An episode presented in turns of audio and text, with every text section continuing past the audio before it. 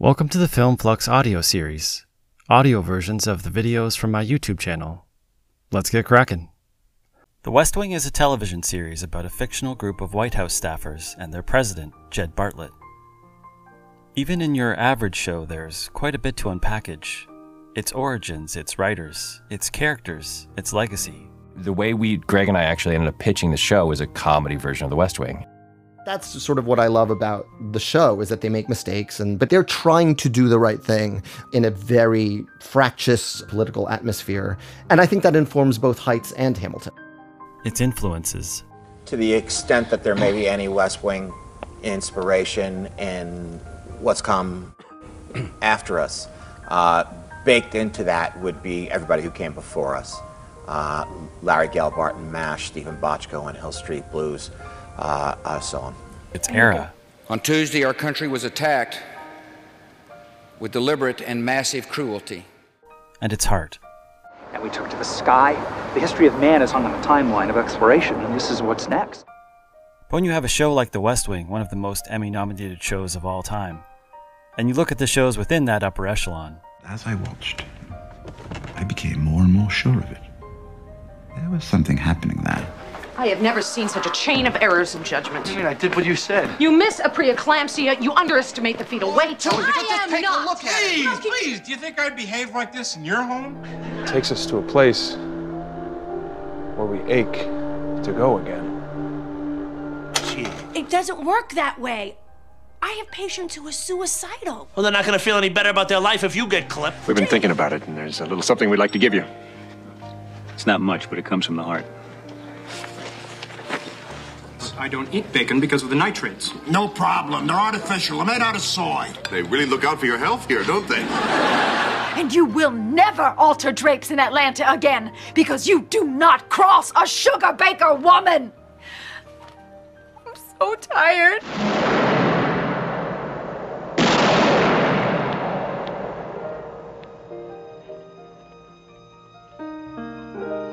His art is amazing. Look at that.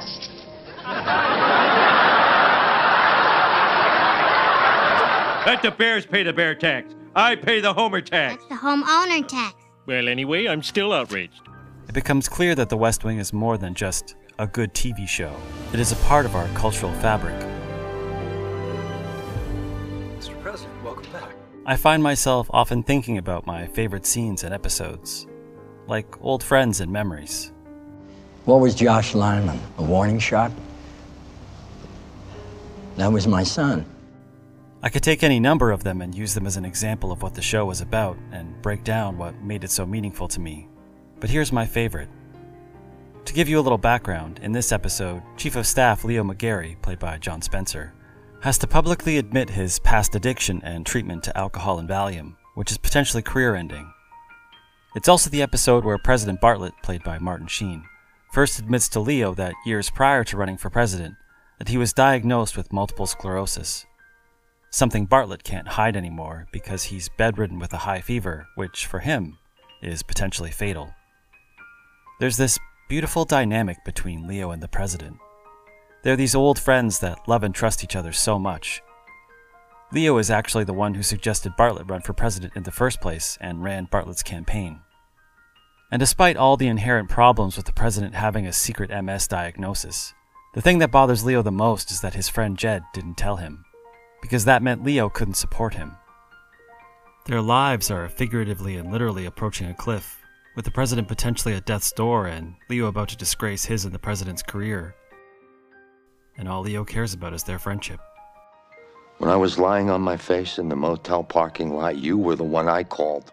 In this episode, there's also an escalating tension between two nuclear powers, India and Pakistan, and a State of the Union speech to finish. There's actually this really beautiful sentiment one of the speechwriters, Toby Ziegler, wants to include in the speech. He says, "Tomorrow night we do an immense thing. We have to say what we feel, that government, no matter what its past failures, and in times to come, government can be a place where people come together, and where no one gets left behind." No one gets left behind. An instrument of good. Then at the end of the episode, the president is speaking with the Secretary of Agriculture. He says, "You got a best friend?" "Yes, sir." "Would you trust him with your life?" "Yes, sir." "That's your chief of staff."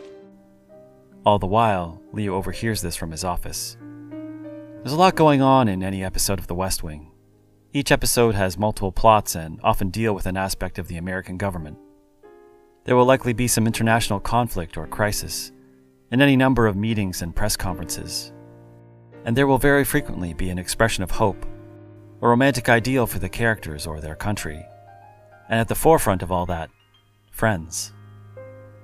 I'm not particularly interested in politics or the structure of the American government, but I do know what it is to have a friend that I would trust with my life.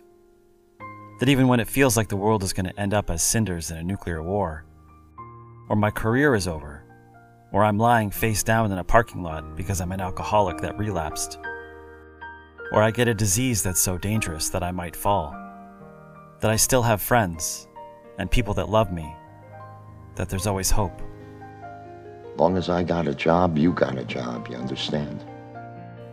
And I think that's why I and so many others love The West Wing, what made it part of our cultural fabric, and so influential on television's landscape in its day and times to come.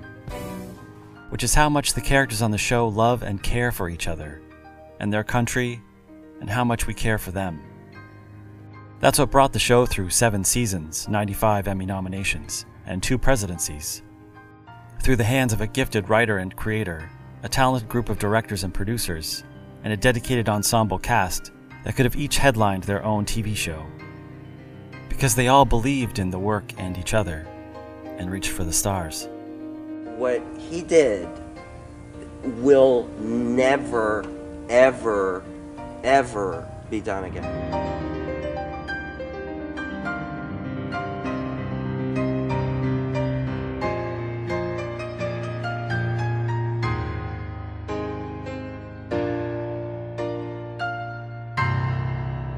The West Wing originated in the mind and career of Aaron Sorkin. Sorkin's writing career began as a playwright. He wrote his first play and sent it to his old theater teacher, which led to it being performed at Syracuse University in nineteen eighty-four. He then wrote a few off-Broadway plays before writing A Few Good Men, which debuted on Broadway in nineteen eighty-nine. Sorkin sold the film rights to the play and wrote the screenplay for Castle Rock Entertainment as his first under contract for the studio. The film was released in nineteen ninety-two. Sorkin then wrote the screenplay for Malice before writing the final screenplay for Castle Rock, a film called The American President. While researching for the film, Sorkin was unable to spend a lot of time with President Bill Clinton and spent most of his time with the White House staff, where he earned a great deal of respect for the people and their work.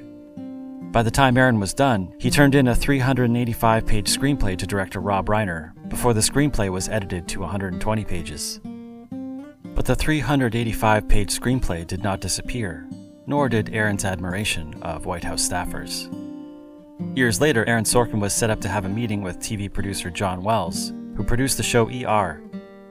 Sorkin had no interest in writing for T V, but took the meeting and realized that he would have to pitch something. Sorkin's friend encouraged him to pitch a story about White House staffers, which is exactly what Sorkin did.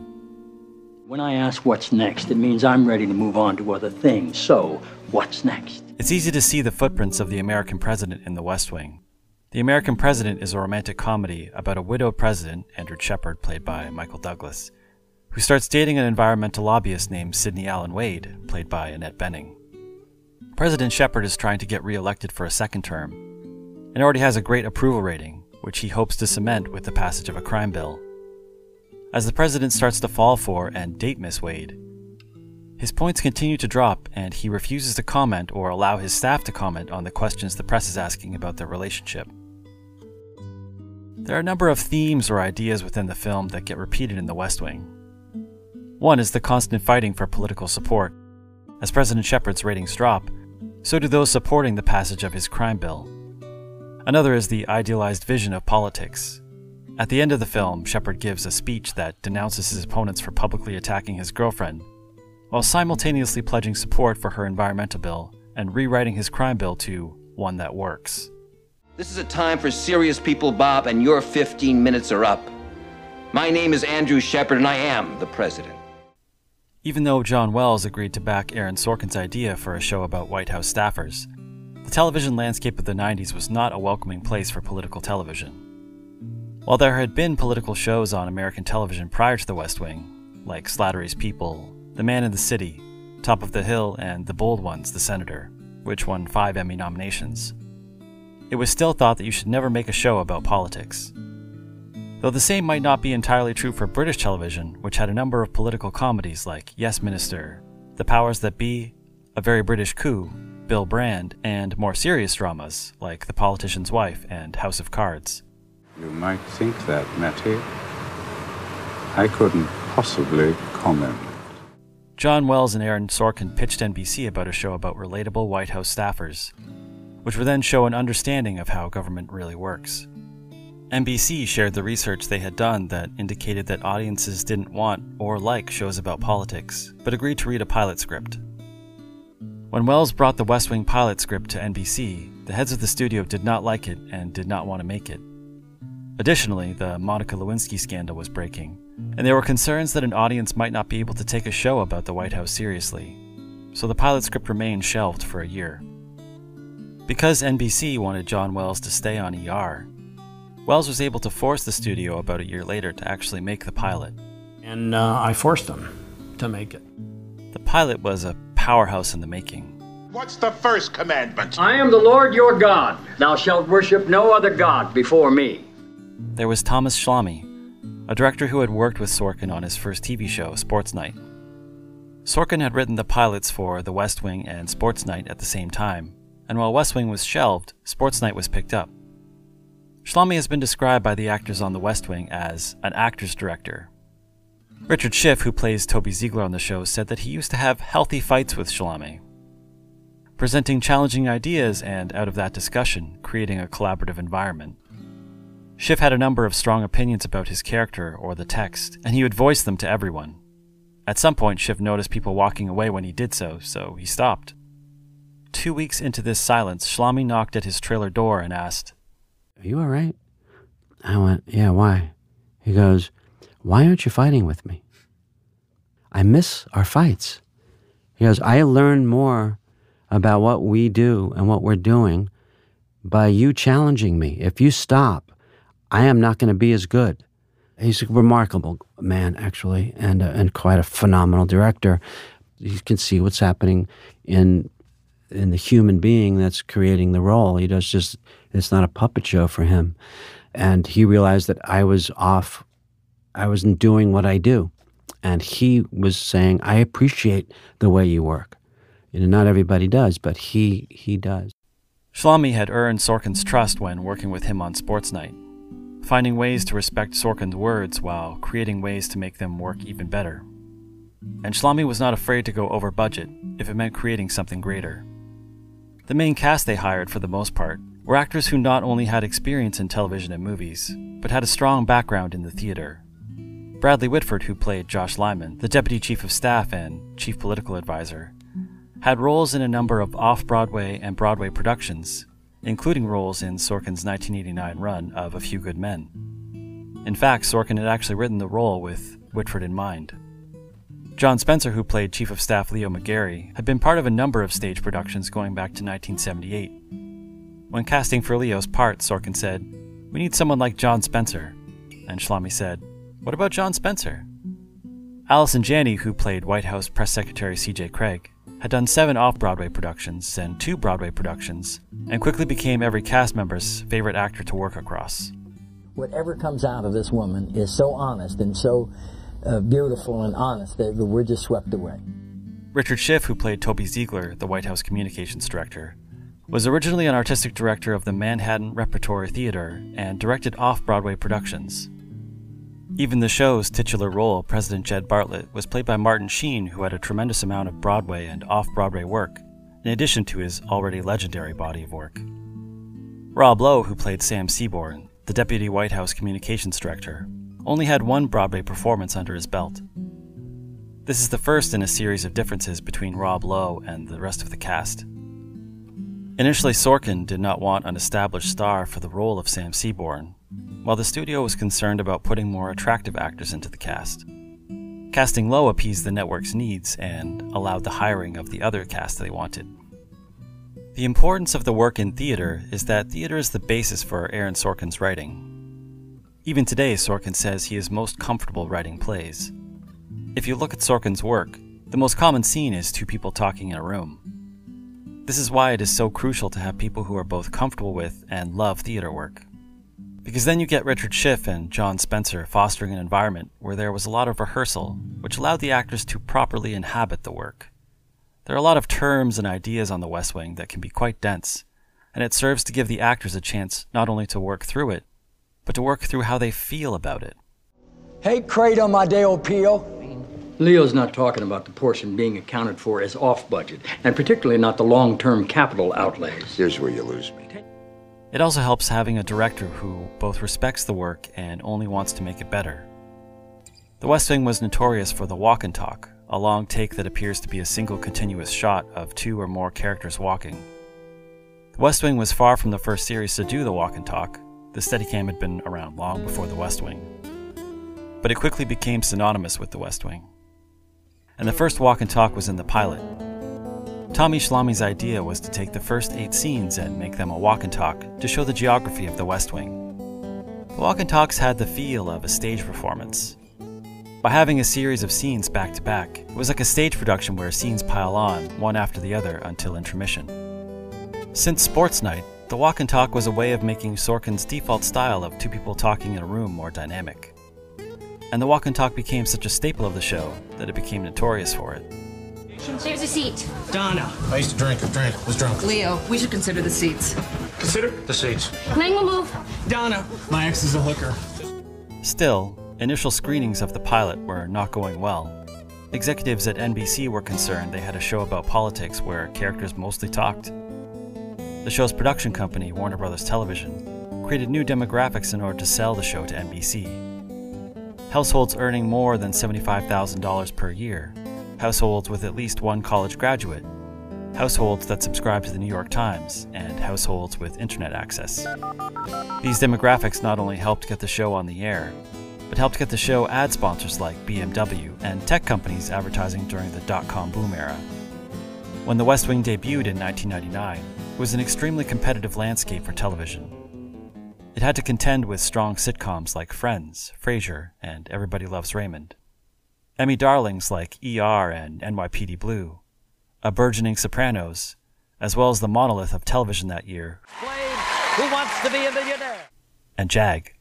Anything I can do for you, sir? Uh, no, thank you, sweetie. Uh, petty, pe- petty. JAG was a legal drama oh. that ran for ten years. Is this one of those um, E S P moments? No, sir. It was about a guy from the Navy with that hat, and your boy watched every single episode. You know that for a fact? JAG!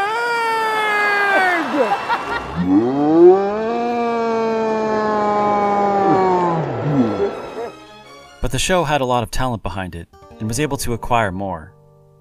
Because Aaron Sorkin was the principal writer for the series, in the early years the producers would spend that money that would normally have gone to writers on directors.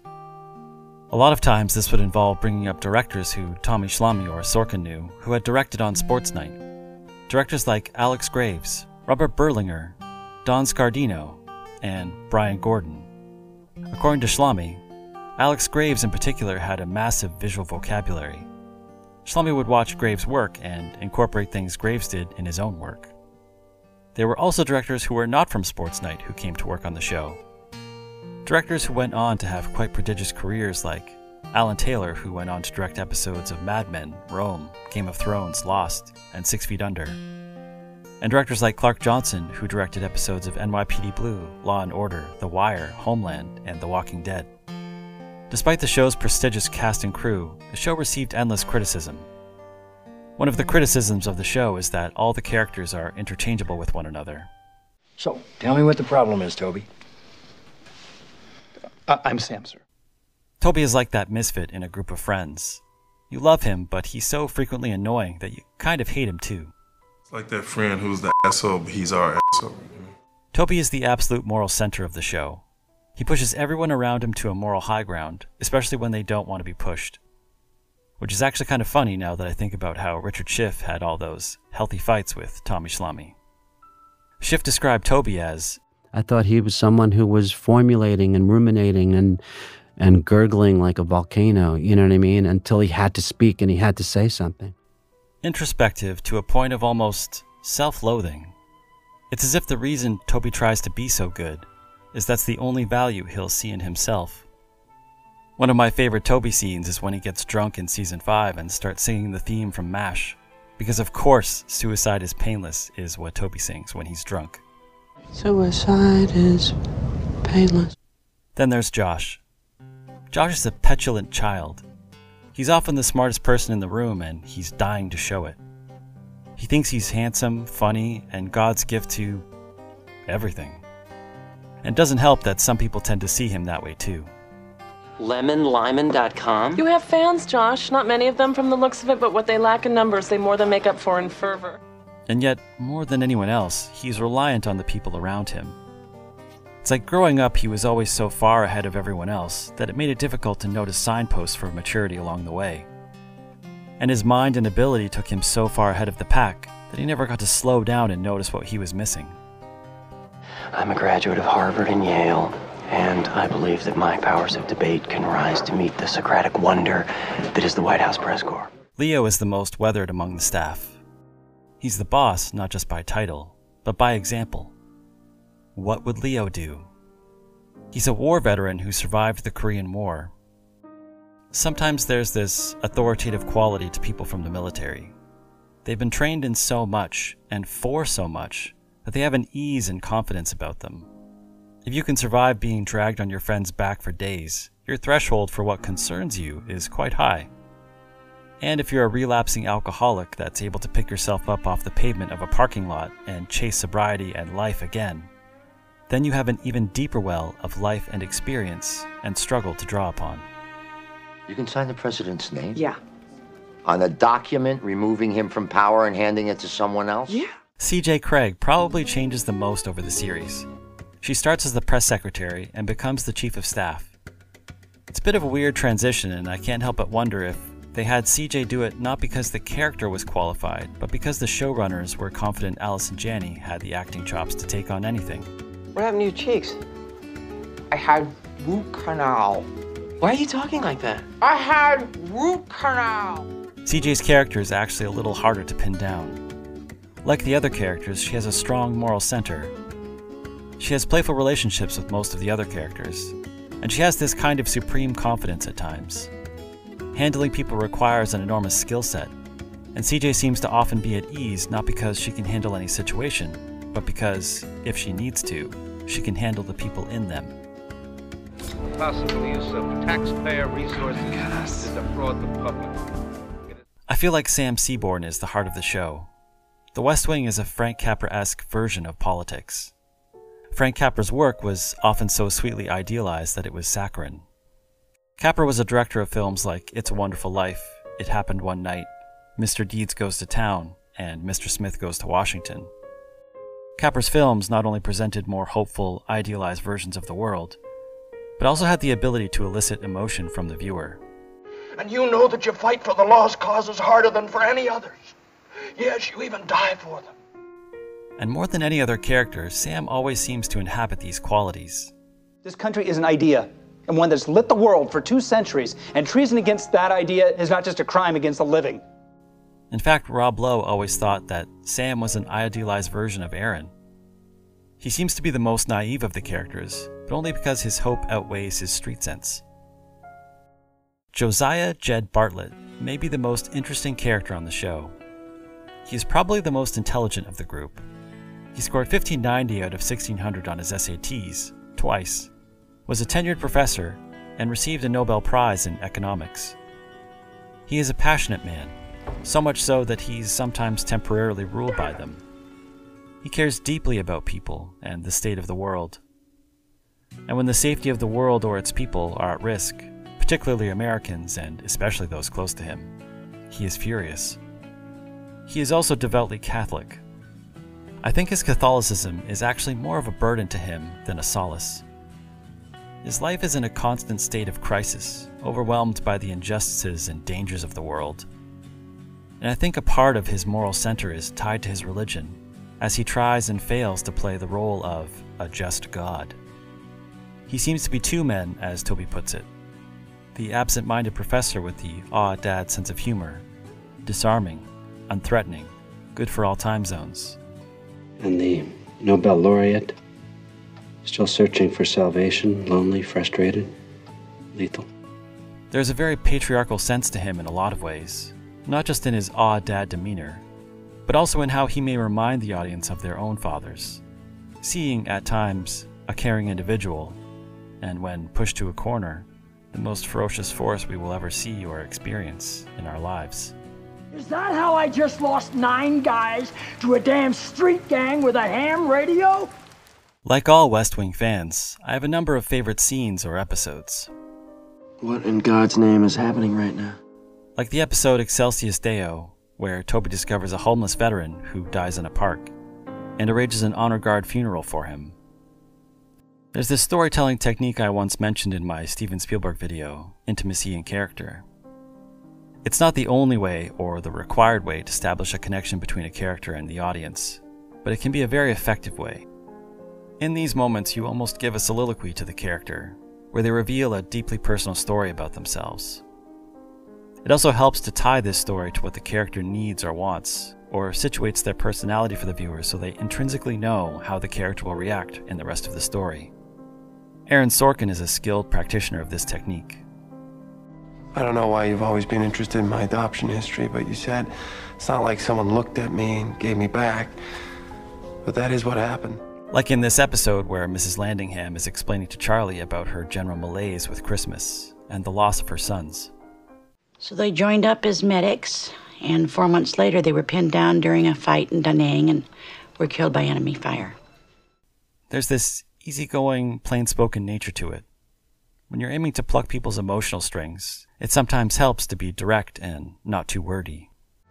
It's hard when that happens so far away, you know, because with the noises and the shooting, they had to be so scared. So when Missus Landingham shows up as Toby is about to go to the funeral he set up using the president's name, even after chewing him out for doing so, and says, "I'd like to come along," we're not surprised.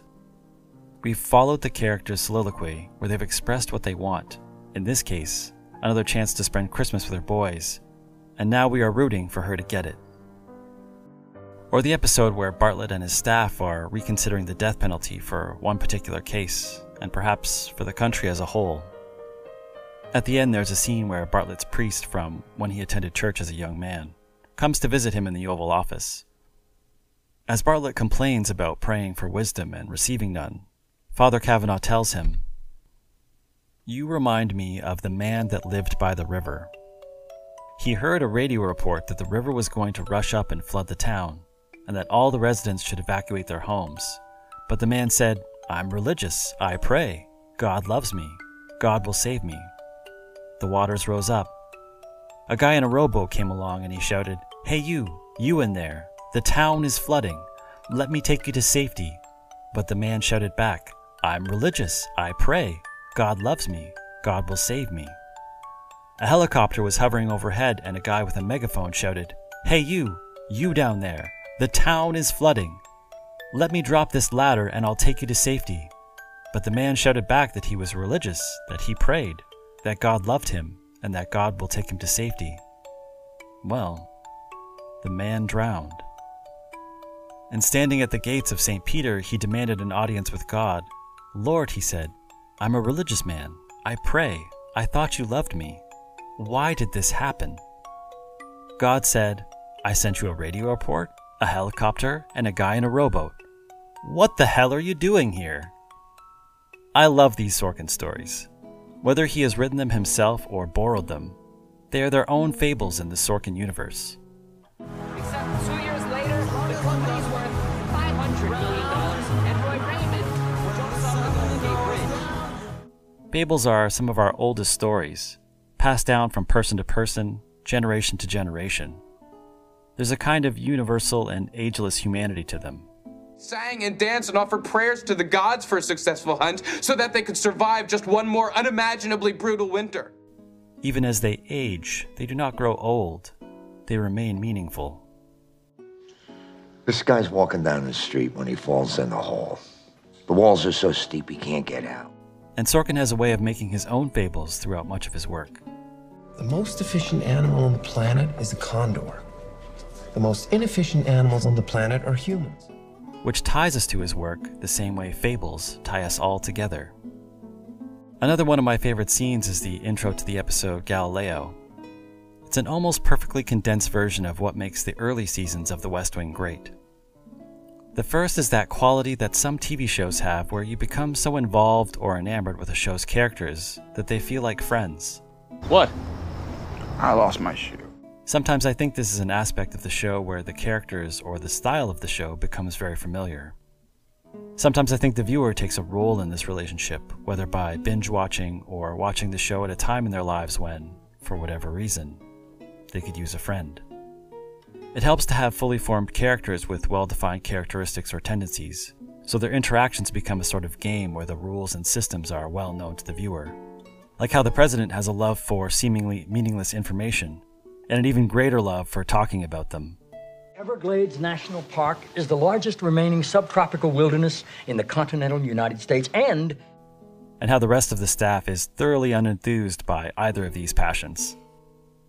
This is where the episode Galileo begins, with the president talking about the many exciting names NASA has created in the past, and C J's inability or unwillingness to take part.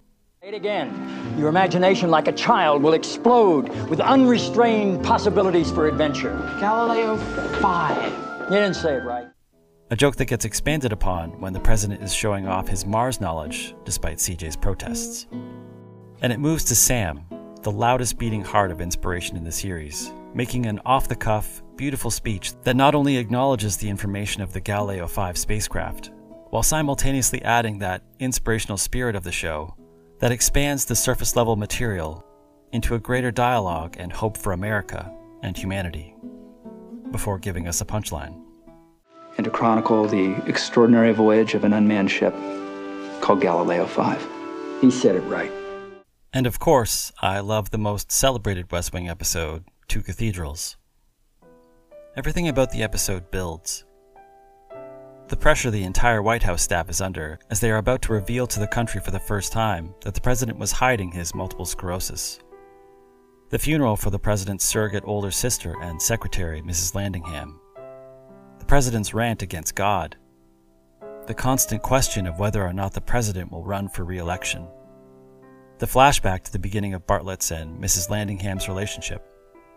The impending tropical storm. That moment when, because the president refuses his jacket, Charlie takes off his. A father that hits his son.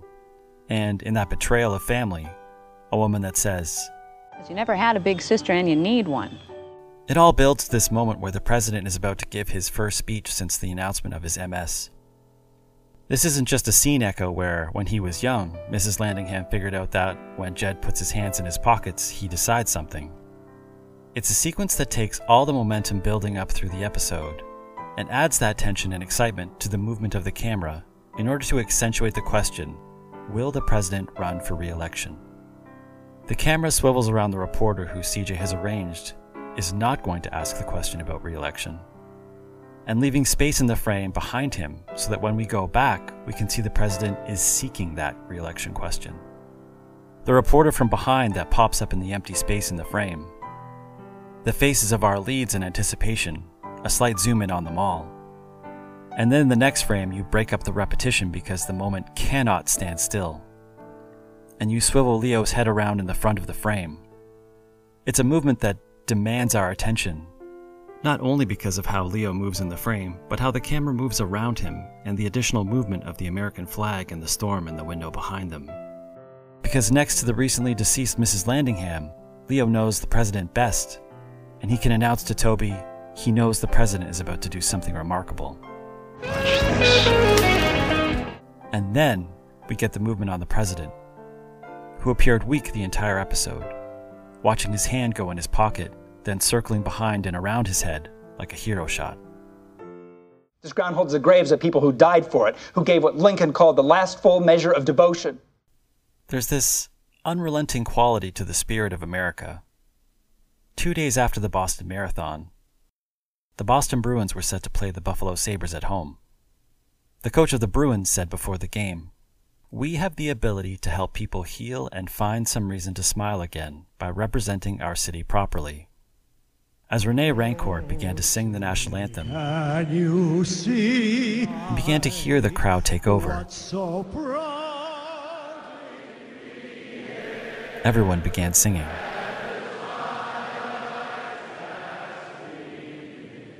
An entire arena of Boston citizens, in one voice, said, "No matter what terror befalls us, we will not be discouraged.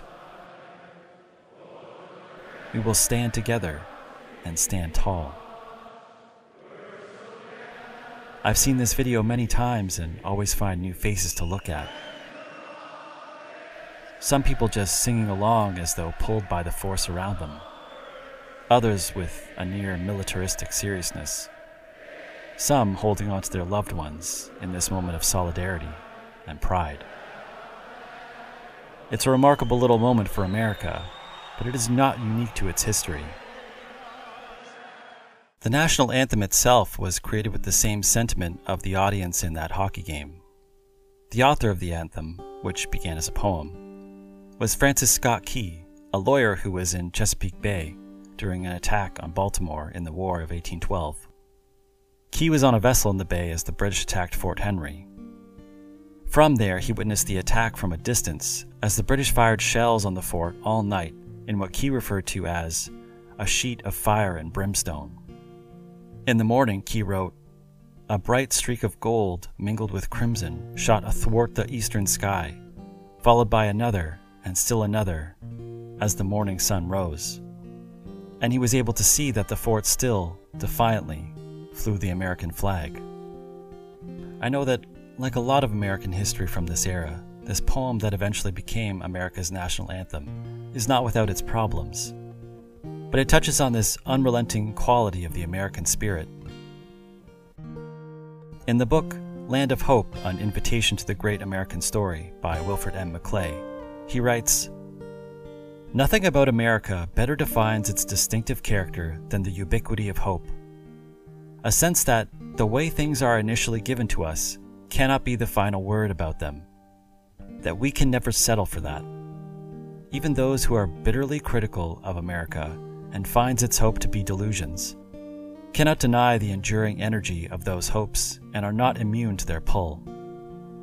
From the ancient Greek tales of the Island of the Blessed, a winterless land to the west, filled with heroes, gods, and the Elysian fields, to the self-rule of the English colonists, to the Massachusetts Minutemen who sought to maintain that self-rule against British interference, to the Quakers' colony established in what was eventually called Philadelphia, the city of brotherly love, a place for freedom of worship for Christians, Catholics, and Judaism. America has always exemplified a fresh hope for renewal." On September eleventh, two thousand one, Allison Crowther's phone recorded a message from her son. "Mom, this is Wells. I, I want you to know that I'm okay." Flight one seventy-five had just struck the South Tower. twenty-four-year-old Wells was an equities trader and former volunteer firefighter. In the lobby of the seventy-eighth floor, Wells said in a strong, authoritative voice, "Everyone who can stand, stand now. If you can help others, do so." He led survivors down seventeen flights of stairs while carrying an injured woman on his back, and then went back up into the crumbling building. They found his body amongst the rubble, in what appeared to be a command post in the tower lobby, presumably established to help others. One year later, fifteen days after the nine eleven anniversary, N B C aired an episode of The West Wing. Two pipe bombs were set off inside the Geiger Indoor Arena, which is the swimming team's facility at Kennesaw State University. In the episode, President Bartlett gives a speech in which he talks about sustaining hope in this winter of anxiety and fear. He talks about how some of the swimmers, having heard the explosion, ran into the fire to help get people out. Ran into the fire. He says, every time we think we have measured our capacity to meet a challenge, we look up and we're reminded that that capacity may well be limitless. This is a time for American heroes. We will do what is hard. We will achieve what is great. This is a time for American heroes, and we reach for the stars.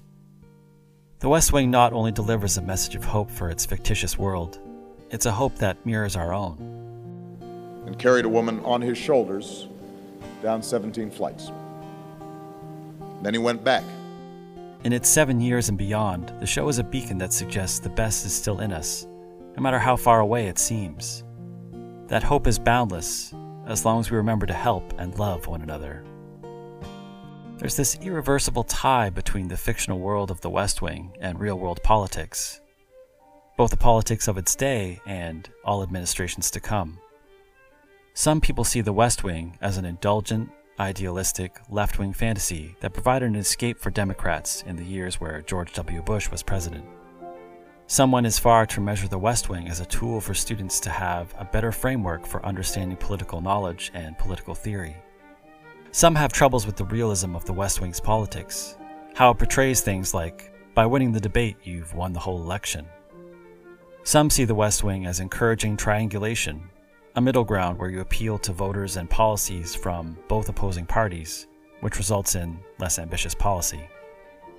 Some say that by the nature of drama, the West Wing simplifies or even glorifies the idea that being morally right or persuasive can affect change in politics, like in Season five when they solve the Israeli-Palestinian conflict. It doesn't help that the actors on the West Wing themselves are actively involved in politics. On October fifteenth, two thousand twenty, H B O Max released a West Wing reunion with Michelle Obama, Bill Clinton, and Lin-Manuel Miranda. The reunion was to support When We All Vote, a program made to encourage voter participation. In October two thousand sixteen, Richard Schiff, Allison Janney, Bradley Whitford, Dulé Hill, Joshua Malina, and Mary McCormick helped campaign for Hillary Clinton. Around that same time, in an interview with M S N B C, Bradley Whitford said, "There's no doubt in my mind that Hillary would be President Bartlett's choice. Nobody is more prepared to take that position on day one. I know this might be controversial, but on behalf of Jed Bartlett, I want to endorse Hillary Clinton." In making a show about politics, it was also next to impossible not to make a commentary, though sometimes indirectly, on the politics of the day. Like the episodes in the fourth season that deal with genocide in the fictional nation of Kundu, an obvious nod to the genocide in Rwanda. Or the confrontation between Governor Ritchie and Jed Bartlett at the end of Season three. Bartlett accuses Ritchie of being unengaged, and Ritchie accuses Bartlett of being superior, an academic elitist, and a snob. Their confrontation is reminiscent of the Gore-Bush election in two thousand. During the election, Bush was presented as the kind of plain-spoken, manly candidate. There was a photo op of him during the campaign, clearing brush from his farm. Aaron Sorkin felt that during the Bush-Gore campaigns, there was a glamorization of lack of curiosity and a demonization of being an intellectual.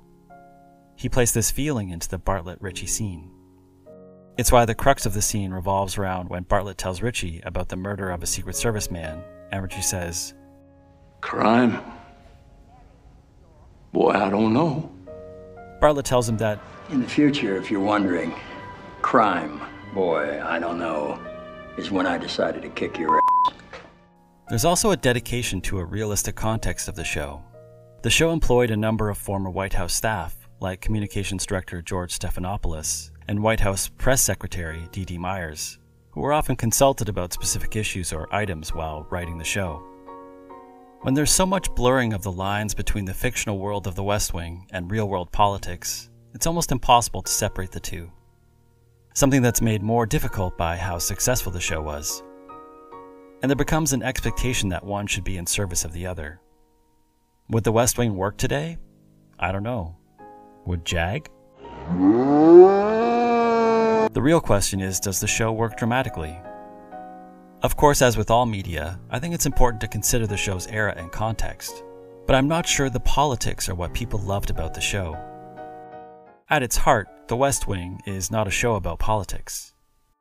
Yes, because the characters are White House staffers, and they're almost always in the White House. Politics is the context for ninety percent of the show.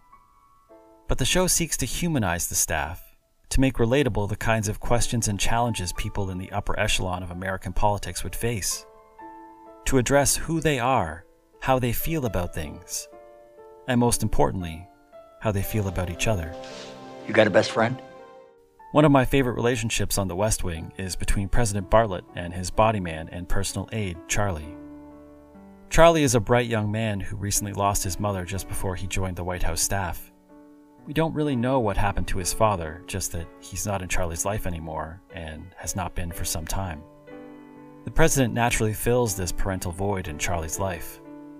In fact, this bond extended beyond the screen, as when Martin Sheen met Dulé Hill for the first time, he taught Dulé the handshake that Lawrence Fishburne had taught him during Apocalypse Now.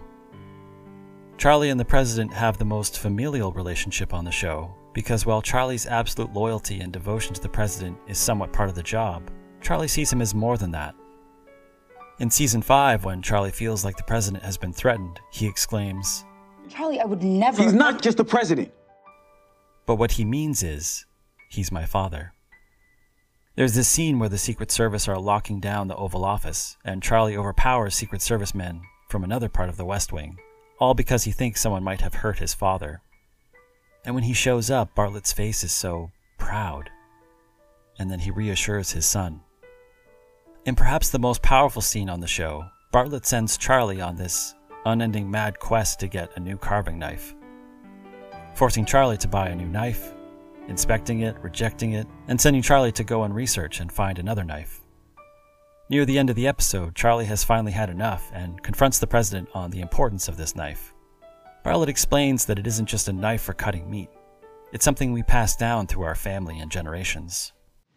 Charlie, my father gave this to me, and his father gave it to him. And now I'm giving it to you. It isn't just a symbolic gesture that Bartlett considers Charlie a son. It's filling a space that Charlie no longer has in his life. To have someone we look up to, not just as an authority figure, but as a role model and hero. And have them tell us that they're proud. I'm proud of you, Charlie. Thank you, sir.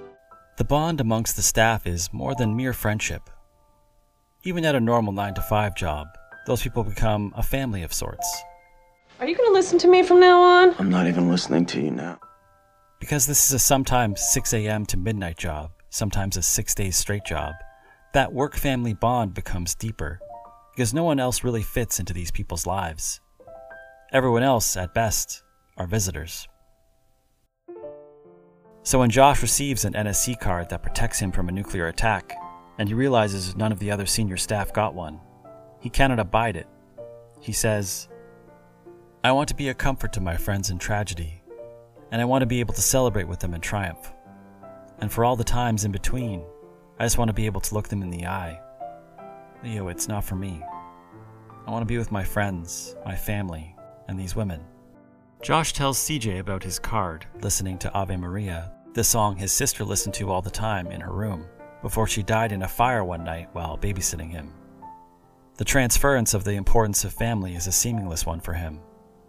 He cannot, will not, leave his loved ones in a blazing inferno to die ever again, even hypothetically. Then, of course, there's the paternal way that Bartlett watches over them all.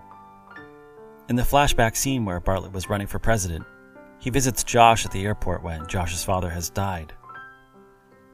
In the flashbacks up until this moment, Bartlett has been quite dismissive with Josh and the rest of the people on the campaign.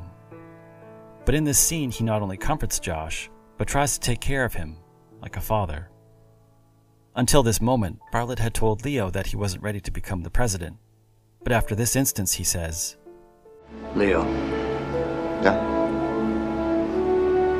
I'm ready." And I think it's because the mantle of President of the United States carries so much responsibility, much more so than becoming a father. In a sense, he must now take care of everyone.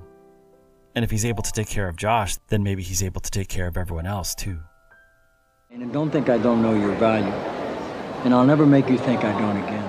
As high-minded and idealistic as the show appears to be, there are times when it falls short of its promises, particularly in its treatment of women. It could be a product of its time, some of these things you wouldn't say on television today, or it could be a product of its author. Either way, there's an occasional casual misogyny to the show, like how Donna often takes the role of the person who doesn't know anything, so it must be explained to them. I don't know what that means. Someone from the line of succession. Essentially what they're saying is we want to give back the money. Yes. Why don't we want to give back the money? Because we're Democrats. It's, it's a stamp. I understand that it's a stamp, but I'm saying that when it comes to statehood for Puerto Rico, the United States has to remain neutral. Or the scene in season one where Josh gives C J a report on sex education and tells her to pay attention to certain pages. Or when Sam says he would watch Carol have sex with C J on the couch. Or the multiple scenes in season three where Leo hits on his lawyer. Or when Sam says, Hayes, you can make a good dog break his leash. Or when Bartlett refers to Ainsley Hayes as a blonde sex kitten. A lot of people assumed you were hired because you were a blonde Republican sex kitten. Sometimes these elements even creep into the idealistic message of the show. Like when Ainsley receives a harassment plant from someone, and Sam gets to be the big strong hero that goes and makes it right. And while Ainsley is mousy at times, when things matter, she doesn't seem to have any problem standing up for herself. Is Sam Seaborn lying? Lying's an awfully strong word. Do you? Yes, he's lying. Then later, the staff shows up in Ainsley's office singing, "For he is an Englishman," in a show of solidarity and unity in their mutual dedication to duty. It's a warm, heartfelt sentiment, but to get there, Ainsley had to be harassed and protected, when she could have easily stood up for herself. It's not a constant, every single episode problem, but it's not great. You demeaned her. No, we're friends. It's a completely mature, you know, also she started it. Not long after Aaron Sorkin's masterclass came out, I purchased it. I originally got it to create a different video, but now it offers some additional insight into Sorkin's work. So I'd like to apply just a couple of these lessons to the Emmy Award-winning episode from the second season, Noel, in which Josh talks to a psychiatrist who diagnoses him with P T S D. In a previous episode that season, Josh had been shot and has since been reliving the shooting, particularly when he hears loud music, which he associated with sirens. According to Sorkin, every story begins with intention and obstacle. The greater the obstacle, the better. One ring to rule them all. In the beginning of the episode, Josh is called into a room with Doctor Stanley Keyworth, a trauma psychiatrist. Much like Josh, at first we were just trying to figure out what he is doing there. Immediately, Josh seems confrontational, accusing the doctor of lying to him and flexing his position and intellect. But the doctor flexes right back, catching an instance when Josh has lied. This is expanded upon in the scene following the intro, and it's a little subtle in the beginning, but the intention and obstacle is still clear. Josh doesn't want to be in the room with a psychiatrist and wants to keep his problems and his truth to himself. And the doctor wants to reveal Josh's problems and truth. Josh may have a prestigious job and massive intellect, but the psychiatrist can tell when he's lying. You're not talking to the paperboy either, Josh. One of the other things Sorkin discusses is launching from one scene to the next. This isn't a hard rule, but the idea is that you ask a question in one scene that gets answered in the next. The episode Noel doesn't follow this rule completely, particularly when establishing its B-plot, a story about a painting, but it does follow it quite well. In the first sequence after the intro with Josh and Doctor Stanley Keyworth, Stanley asks, "What happened three weeks ago?" which takes us into a flashback of what happened three weeks ago. Just as an aside, this is the first time we see the music that's triggering Josh's P T S D. And watch the unsettling way the camera spins around them. It makes us uncomfortable without telling us why. I love that. And at the end of the scene, Josh mentions to Toby something the energy secretary did, which causes Toby to go to Sam and Sam to go to C J.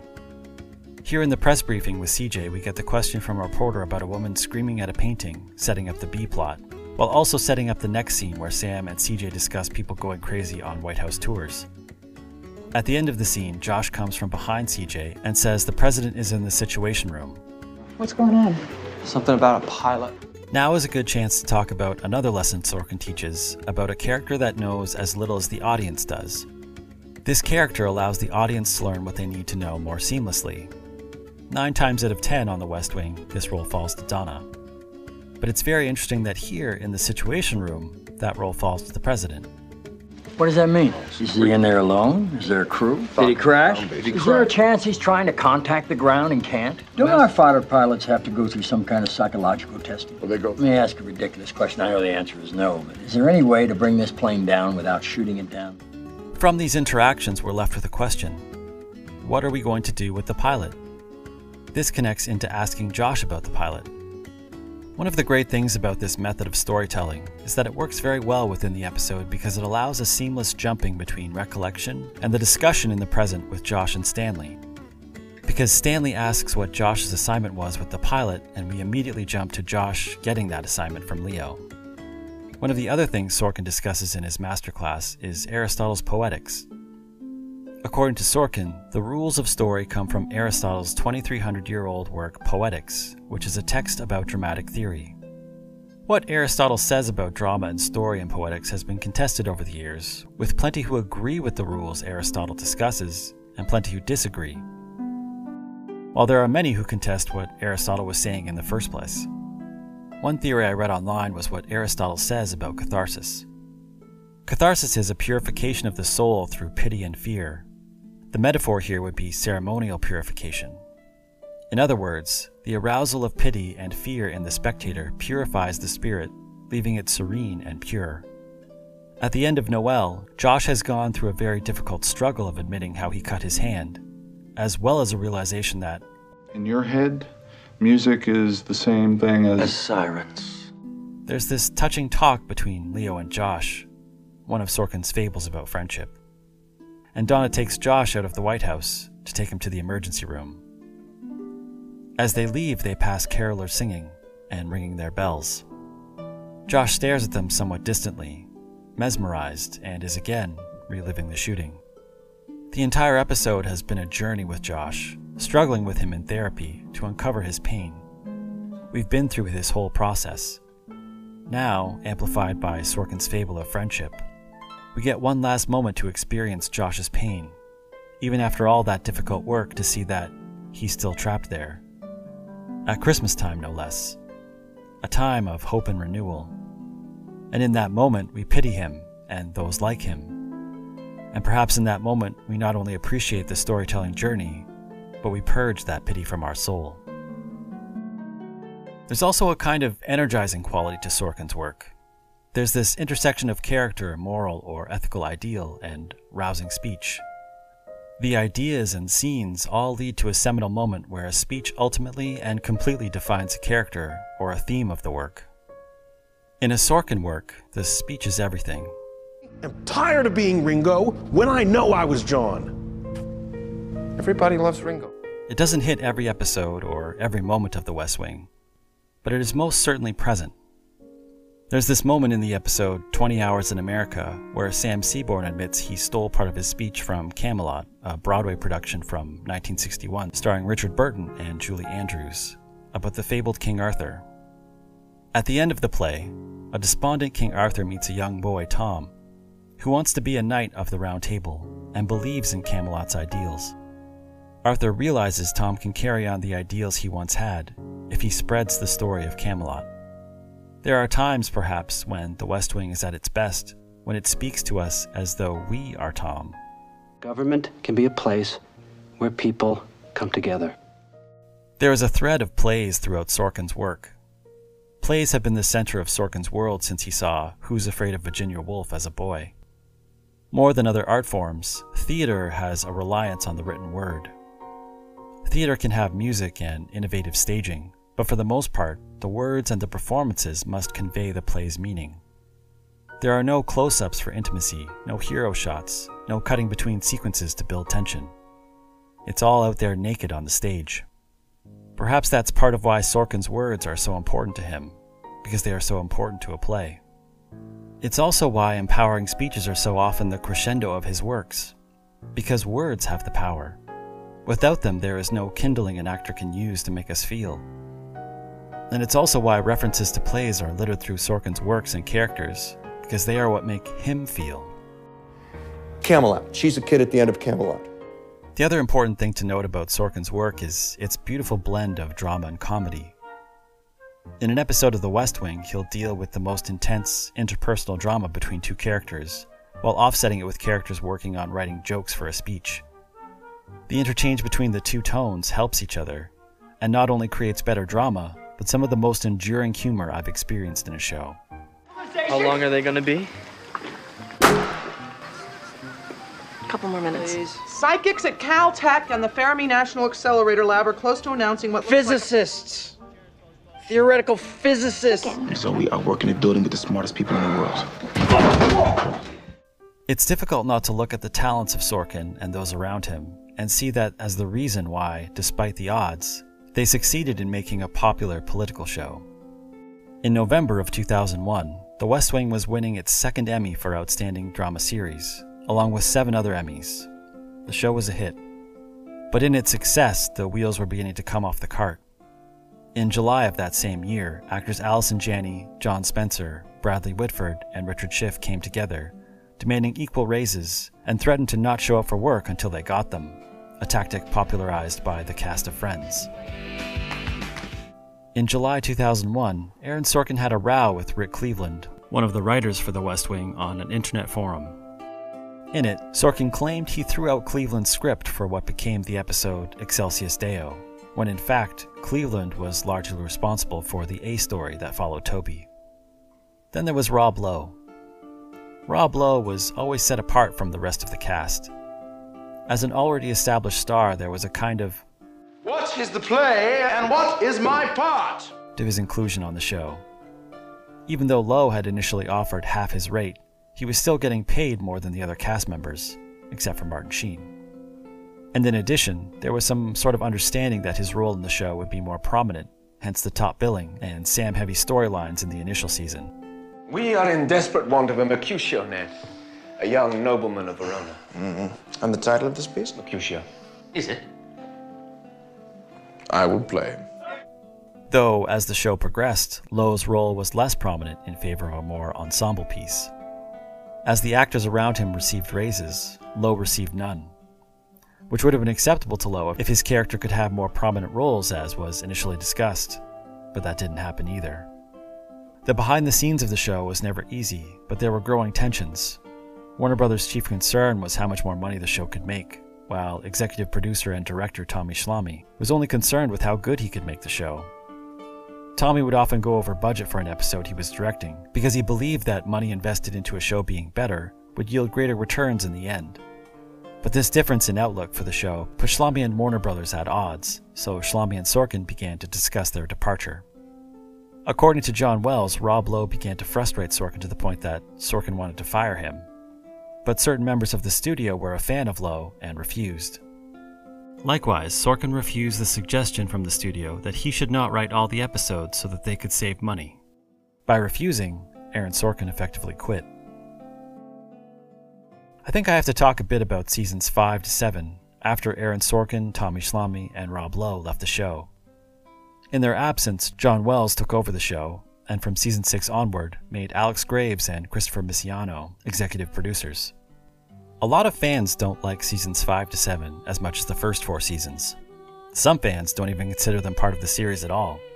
For many years, I had only seen the first four seasons, so I wasn't even aware of the change in the show. It wasn't until preparing for this video that I finished the rest of the series. And there's a kind of darkness to some of the final seasons. Even from the very end of season four, which I know is still Sorkin days, and is still Alex Graves directing, just feels so contrary to what had come before. There's an ugliness to it. Even though they are tonally different scenes, look at this.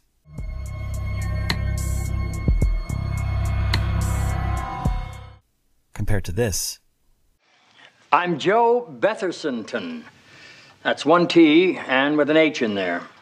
And later this. I'll need your successor in place before you leave. Compared to this. That was awfully nice of you.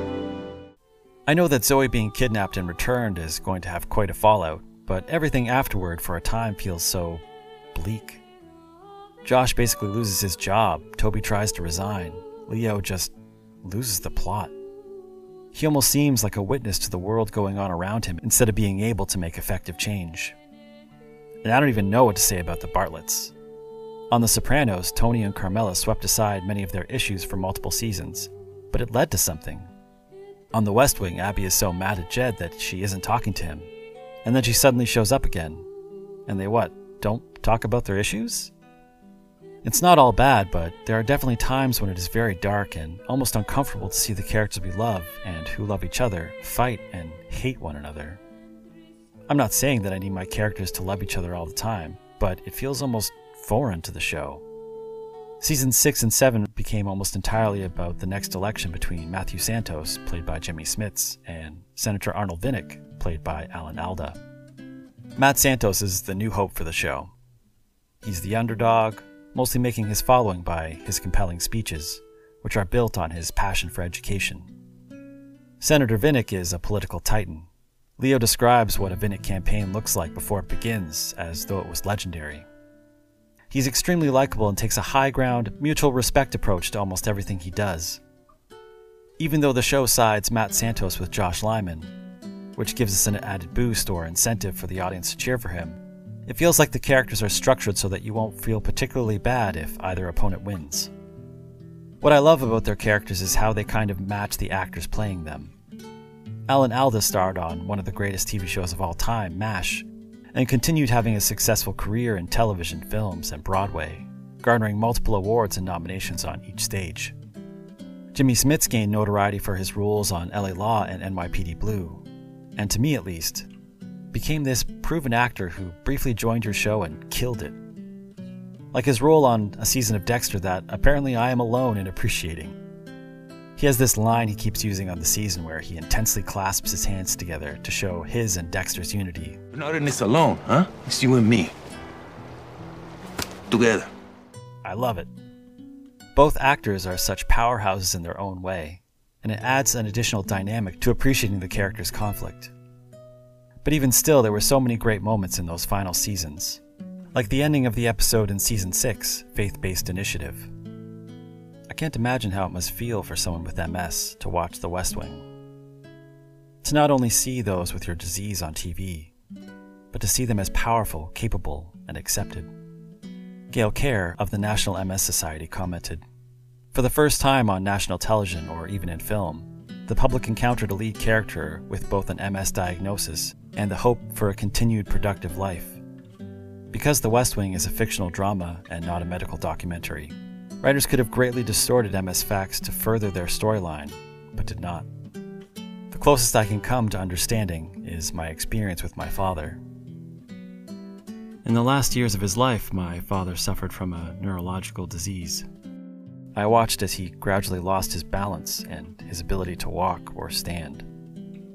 In Season six, when the president's M S began affecting his ability to walk or stand, I couldn't help but think of my father.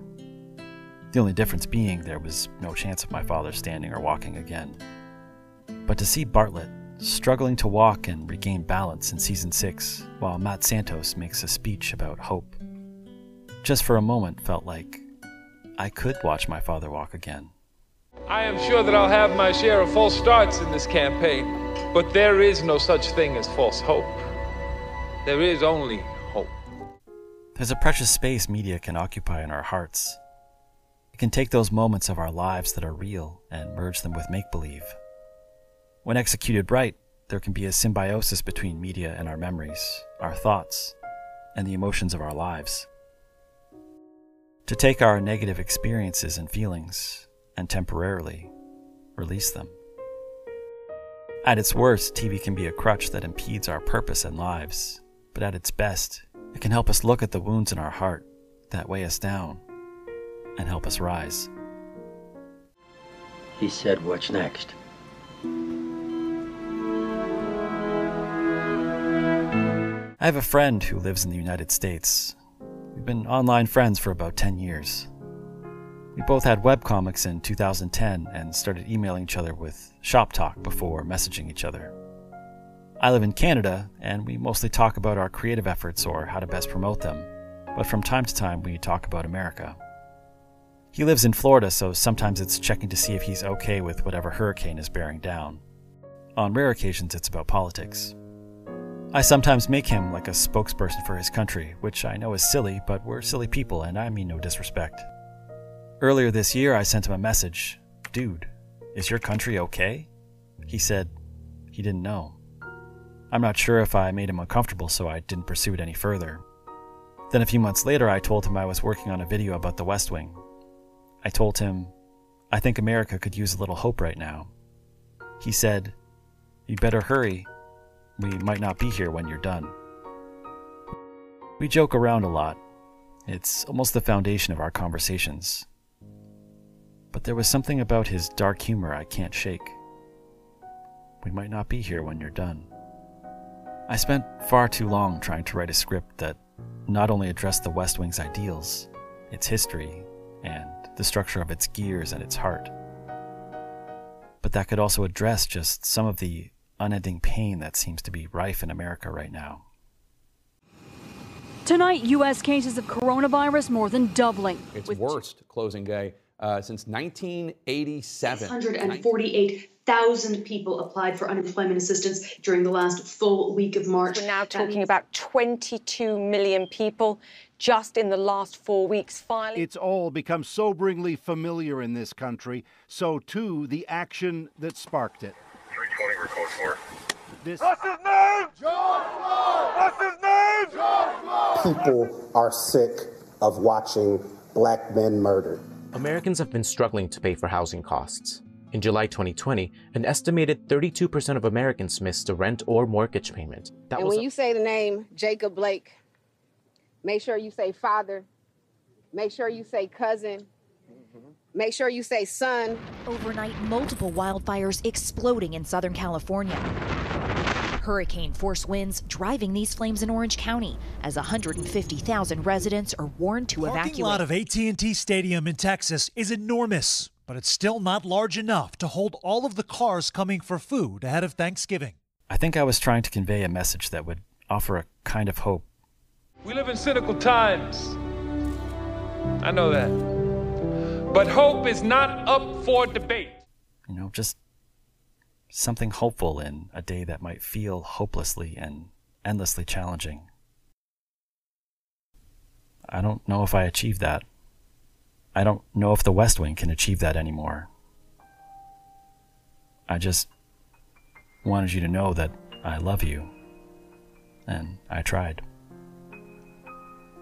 Over the course of seven years, a lot of things changed about the show, but the one thing it retained was the idea that, in all of us, there was a willingness and ability to help one another.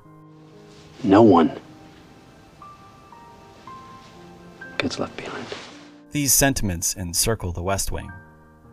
Not just a government that was working to do its best for its citizens, but a group of people working for them and for each other, ceaselessly.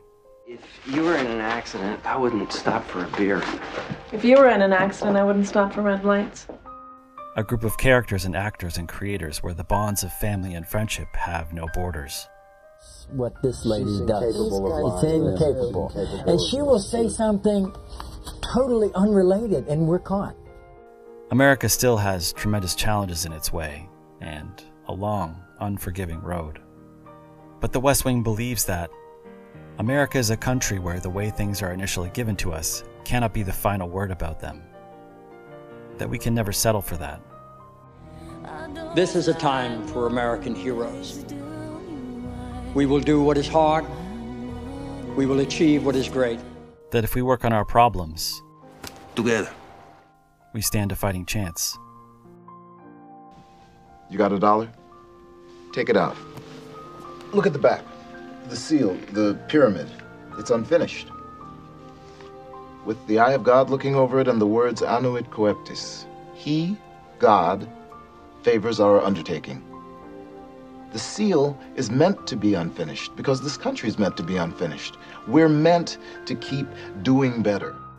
Because as difficult as today's America is, there's always tomorrow's. This ain't all the federal government money. And you don't even need a stamp. Hand it over. She seems to be a very good secretary. Well, she'll be happy to hear that. She's standing right outside the door. Ow, your voice sounds very familiar to me. I do radio commercials for Products. Why were you in the closet? I had to pee. They won't let me smoke inside, but you can pee in Leo's closet. Mister President. If you like what you've heard here, check out the video version on my YouTube channel. Link in show notes. Thanks for listening.